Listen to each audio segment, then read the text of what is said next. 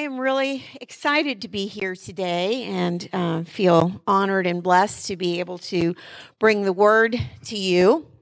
Um, we are preparing to enter our 21 days of fasting and prayer. So the Lord laid it on my heart. I mean, it was like immediately um, when Pastor asked about uh, if I would be willing to preach today, I knew exactly what I was going to be um, preaching on, and it is the to be preparing for revival. Because that is what prayer and fasting is for is and and the effort that we put into these 21 days will be surpassed by the blessing the Lord will give you for your the time and effort that you put into the fast. It's, it is a sacrifice. There's no doubt about it. It's a sacrifice. So, my message today is called Setting the Table for Revival. And that is part of the reason why you are sitting at tables today. so, um, some of you are sitting with family, some of you are sitting with friends. And these are going to be some of the same people that you celebrate with these 21 days. There, they may be some of the people you're fasting with, some of the people you're praying with, and definitely the people that um, are going to be celebrating with you as the Lord answers your prayers and touches you in special ways. So it's important that you prepare well. Just like we prepare for other events in our homes, I want you to prepare your home, your heart, and your family for these 21 days. So the first thing that we're I'm going to talk about is the lights. The lights are very important because um, during the Christmas season there is another holiday that Jesus celebrated. In John 10 22, it says, Now it was the feast of dedication in Jerusalem, and it was winter. So, what is the feast of dedication. Well, it's a holiday that Jesus would have celebrated, so I think that it's interesting to look at what it means. At about 167 BC, the temple in Jerusalem was desecrated. The Maccabees restored and purified the temple. So, in commemoration of that restoration of the temple, the Feast of Dedication was instituted. Today it's known as the Festival of Lights. It's also known as Hanukkah. Okay. So on as Christians, we need to understand, we do understand that our body is the temple. And uh, in 1 Corinthians 6 19 and 20, it says, Do you not know that your body is a temple of the Holy Spirit who is in you, whom you have from God, and you are not your own? For you were bought at a price. Therefore, therefore glorify God with your body and your spirit, which are God's. So the lights that are on your table, you got little tea lights. Um, they represent the dedication of your temple, which is your body. Okay? Your body and your spirit. And as we prepare for the 21 days of fasting and prayer, I'm going to suggest that you have a candle at your table at home. You can take the tea lights with you if that kids a lot of times especially like to have their own little candle. So it should be lit during every meal to remind you of the feast of dedication because you are dedicating your body for these next 21 days. During Hanukkah, the Jewish believers prayed, Blessed are you, Adonai, our God, ruler of the universe, who has made us holy through God's commandments and commanded us to light the Hanukkah candles. So I want to encourage you to pray this or similar prayers as we set aside these weeks for fasting and set your table with the lights of dedication. Prayer is the next element. It's one of the most important of Christian disciplines. Prayer, simply put, is just talking to God. But people have wrestled with how to pray for hundreds of years. Even Jesus' disciples needed a lesson from Jesus on how to pray. In Matthew 6 9, Jesus said, In this manner, therefore, pray. And I'd like us to say this all together. It, um, we're going to have that up on the screen for you. I hope maybe you know this one. Our Father, which art in heaven, hallowed be thy name. Thy kingdom come, thy will be done on earth as it is in heaven. And forgive us our debts as we forgive our debtors. And lead us not into temptation, but deliver us from evil. For thine is the kingdom and the power and the glory forever. Amen.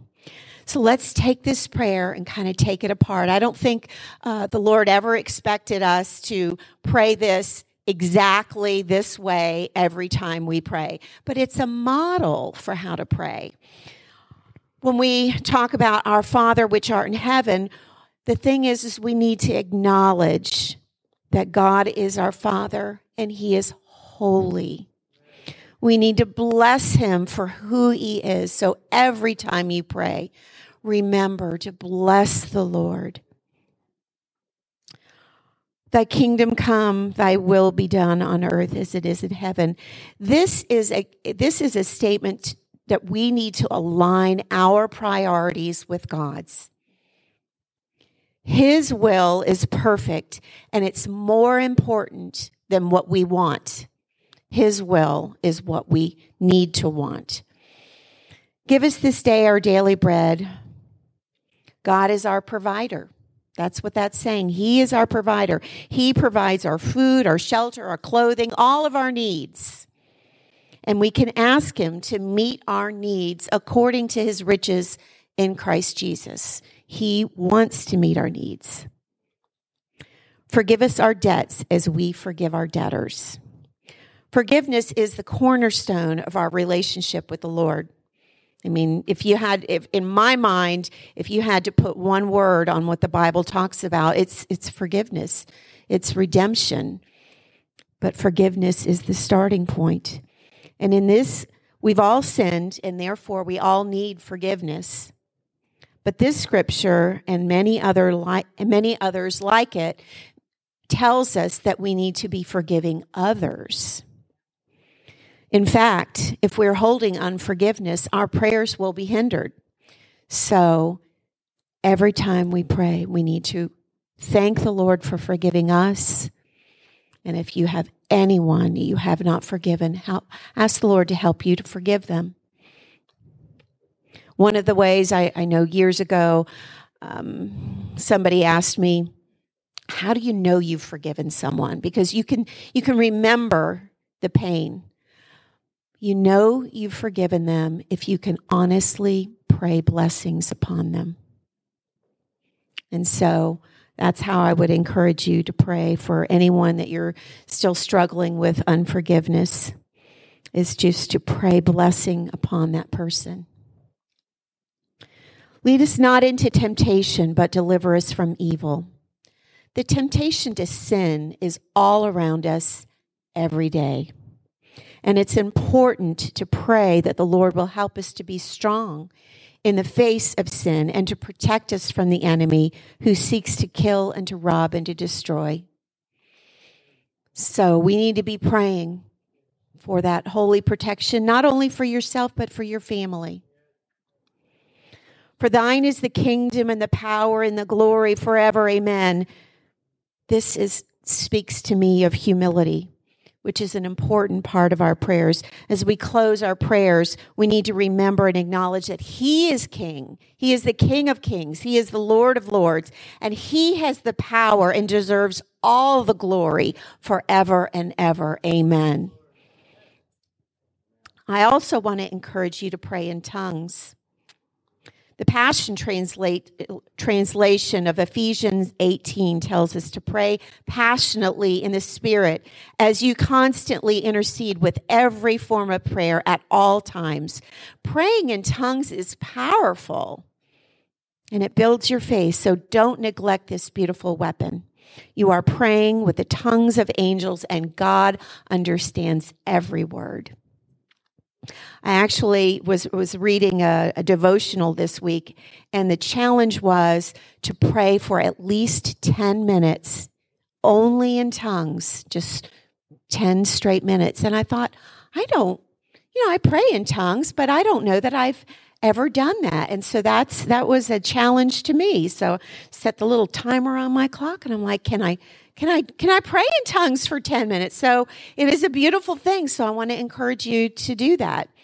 So, as we enter into our time of prayer and fasting, I found that it's helpful to focus on what your prayers are. So, on your table, um, you've got prayer cards. So, um, there's places for three prayer requests on there. And so, we have so many things to pray, pray for, but I just during these 21 days, I just want you to pick the top three and write them out. And if you need help, I've got some ideas for you. So, do you want to improve your relationship with the Lord? That is the number one reason for prayer and fasting is, is to get closer to God. So that could be one. Do you have um, any strife in any of your relationships. So that would be another one that would be really good, uh, whether it's family, uh, work associates, um, you know, anyone really, neighbors. I, we have a neighbor that sometimes is really difficult. And so I have to say, okay, Lord, let me find a way to bless this neighbor. And uh, our relationship actually has, has gotten much better. So, is there anyone in your family that's struggling physically or emotionally or spiritually? That's a really good thing to be praying about this time and see a breakthrough. You want you want breakthrough. So try to make your prayer requests as specific as you can. And I also want to encourage you to journal as the as this progresses because in years to come, and you look back at that journal, you're going to remember that these prayer requests were answered because they will be answered. Um, the the coolest coolest time of uh, praying and fasting I think that I've experienced recently was um, three years ago. My husband and I and my son and my daughter-in-law agreed to dedicate the 21 days um, of prayer and fasting for a grandchild. And um, they had been struggling for about two years, not able to conceive, and and they had conceived, and then they had a miscarriage, and it was just they were beginning to feel like maybe this wasn't going to happen. And do you know she got pregnant during those 21 days? It was the beautiful, and he's two years old now, and as he is just adorable. So make your prayer requests specific and stay on it because he will answer. And then you'll get to journal in uh, on how he answered and being confident. So i want to encourage you to set your table with prayer requests. Physically put those at your table. So when you are gathering together as a family and you're lighting your lights remembering your prayer requests. So fasting. Why do we fast? Well the new testament never explicitly commands Christians to fast, but the scriptures imply in many places that believers should fast. They he just there it's an assumption that you fast. So first of all, we understand um, that we want to strive to be like Jesus. And we know that after he was baptized, he spent 40 days in the wilderness fasting and praying. And that was in preparation for his journey, his his mission, a three year mission to um, reach the world, um, his his little world for Jesus, and to prepare the disciples to reach the rest of the world. And um, so that is one really good reason. If you're going to be preparing for ministry, you need to be fasting and praying. In Matthew 6, 17 and 18, it says, But when you fast, Anoint your head and wash your face to you so that you do not appear to men to be fasting, but to your Father who seeks okay, but to your Father who sees in secret, he will reward you openly. So there are rewards to fasting, and it's an important spiritual discipline. Well, your personal fast should present some level of challenge. If it's easy, then it's not a sacrifice, right? So it's important to know your body, to know your options, and most importantly, to seek God in prayer and follow what the Holy Spirit leads you to do. So the first type of fast is a complete fast. This would have been what Jesus did. And it, you typically drink only liquids, maybe some juices, um, light juices. Those are, that's an option. But not many people are able to do that. You may be able to do that just for a few days, probably not the full 21. But um, another type of fast is called a selective fast. It involves removing certain elements from your diet. Um, some people during these 21 days do a Daniel fast, which means that you only drink water and you only eat fruits and vegetables. Um, for children, I've often uh, suggested that to children to uh, fast sweets. Because that is it's not going to uh, do any physical anything. In fact it's going to improve their physical uh, diet right? If they remove sweets. So um, you know some people choose to do some adults choose to do that. Say okay i'm going to get rid of all sweets. I'm not going to drink coffee things like that. So those are those are whatever it is that's for you hard to give up that's probably the thing that you need to give up okay um, so there's also a, something called a soul fast, which is a great option if you don't have a lot of experience fasting food and maybe you've got health issues and you want that would prevent you from fasting food. So it's also if you want to refocus certain areas of your life that are out of balance. So for example, you might choose choose to stop using social media for 21 days. You might choose to not watch television for 21 days or any other area of your life where you're like, well, I really want to refocus. This is taking me away from God. So I'm going to let that go and take that time and use it for prayer and, and uh, reading your Bible and, and just getting closer to God. But this year, I, I, talked this over with my family, and we've decided to do something that I'm going to call a missions fast. So this is, uh, we decided to do this because Mission Sunday is January 24th. So it seemed perfect to us to use this season uh, to save money on food so we can send more money to missions. So this is what we're going to do. We're going to drink just plain water. We're not going to eat out at all. And we're going to have only simple food and then all of the money that we save, we're going to give to missions on Mission Sunday. So that is why you have got rice and beans at your table. Some people like to do this 21 days uh, with just eating rice and beans. And so you've got a little little jar there. You can take that home and put it on your table as a reminder for missions to just eat simple food and humble ourselves. So that is another thing to set your table with is simple, humble foods. The final uh, discipline for these 21 days, and arguably the most important, is celebration. Yeah, woo! It is so easy to celebrate when we have received an answer from the Lord, right? We all celebrate. We go tell everybody. We put it on social media. We call our friends. We text. We're like, woohoo, you'll never guess what the Lord did for me. And so, but this type of celebration is before we get the answer to prayers. That is what we are asking you to do. And um, this. This will keep us firm in our faith like Abraham. So, I hope you all know this scripture. This is one of my favorites in Romans. Against all hope, Abraham in hope believed. Without weakening in his faith, he faced the fact that his body was as good as dead. Yet he did not waver through unbelief regarding the promise of God, but was strengthened in his faith and gave glory to God, being fully persuaded that God had the power to do what he had promised. So Abraham gave glory to God before his prayers were answered.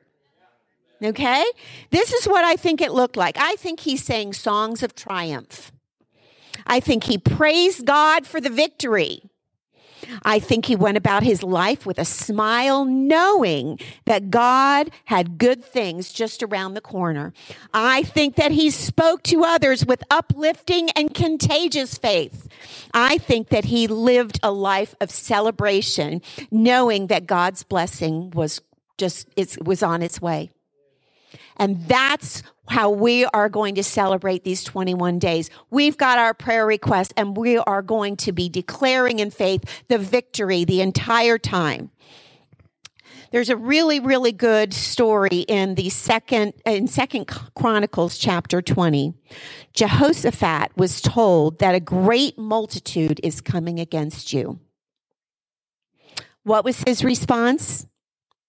He was afraid but he sought the Lord and proclaimed a fast. And all the people of Judah gathered together with their little ones, their wives, and their children, and they stood before the Lord. That sounds a little bit like a family worship encounter, doesn't it? The whole family together. The Spirit of the Lord came upon Jehaziel, and he said, Thus says the Lord to you, do not be afraid or dismayed because of this great multitude. For the battle is not yours, but God's. You will not need to fight in this battle. Position yourselves, stand still, and see the salvation of the Lord who is with you. Then in, and this all happened in the valley of Tekoa. So I, I, I, texted Tekoa. I said, you have to be here this week because your name's in the sermon. and, uh, Jeho- Jehoshaphat bowed his head with his face to the ground and all Judah and the inhabitants of Jerusalem, Jerusalem bowed before the Lord, worshiping the Lord. Then the Levites of the children of the Kohathites and the children of the Kohathites stood up and praised the Lord God of Israel with voices loud and high. Verse 21 says, Then when they had consulted with the people, he appointed those who should sing to the Lord and those who should praise the beauty of his holiness. And they went out before the army and we're saying, Praise the Lord for his mercy endures forever. In verse 22, this is kind of the conclusion. Now, when they began to sing and praise, I'm going to say that again. Now, when they began to sing and praise, the Lord set ambushes against the people of Ammon, Moab, and Mount Seir who had come against Judah and they were defeated. So, as the worship band come, come, come on back up to the stage, I want you to notice the progression of the events in this story. First, there was a big problem. They sought the Lord, proclaimed a fast, and all the people gathered together, including the children. They listened to the prophet's words that were from the Lord. The word of the Lord was to have no fear and believe that the Lord would fight for them. Then they sang songs and praised the Lord. And after the people did all these things, the enemy was defeated. Celebration comes before the, the, the, answer to prayer. So isn't that what we want? We've all got issues in our lives and the enemy brings upon us. This is the time to seek the Lord in prayer and fasting. Gather your family together and sing to the Lord. Praise the beauty of his holiness. Position yourselves and then stand and see the salvation of the Lord because he is with you. Do not waver in your unbelief, but be fully persuaded that he, that God is able to fulfill every promise you have for your life. So I encourage you to set your table for revival. Set your table with the lights of dedication. Set your table with prayer requests. Set your table with simple food. Set your table with confetti and balloons. And then wait patiently for the Lord to act on your behalf because He will. He does. He is faithful. He is worthy and He is there for you. He loves you with an everlasting love. And you are, I cannot wait to hear the testimonies that you're going to bring in just three more weeks. Well, I guess it's kind of four because it's only going to start for another week. But um, God bless you. God bless you. Let's pray together. Father God, we thank you. We thank you for this word. We thank you, Lord, that you've taught us so much from um, your word. Thank you, Lord, for the lights of dedication, Lord God. Every time I see a candle now, I'm going to remember that it's about dedicating our bodies before you. Father God, I thank you that you've given us this gift called prayer. And I thank you, Lord God, that you are in the midst of every prayer request, even as we're selecting them, Lord. You're in the midst of that. We thank you, Lord God, that you care so abundantly. Thank you, Lord, for helping us, enabling us to fast and being able to select the fast that is best for our family. So I ask you, Lord God, that you would strengthen us and encourage us as we set aside the food or drink that you want us to, or maybe setting aside social media, maybe television, whatever it is, Lord God. I ask, Lord, that you would give us strength, Lord. And Father God, I thank you that celebration is in order now. We thank you, Lord, and we worship you for the beauty of your holiness. And I bless you. And all the people said, Amen and amen.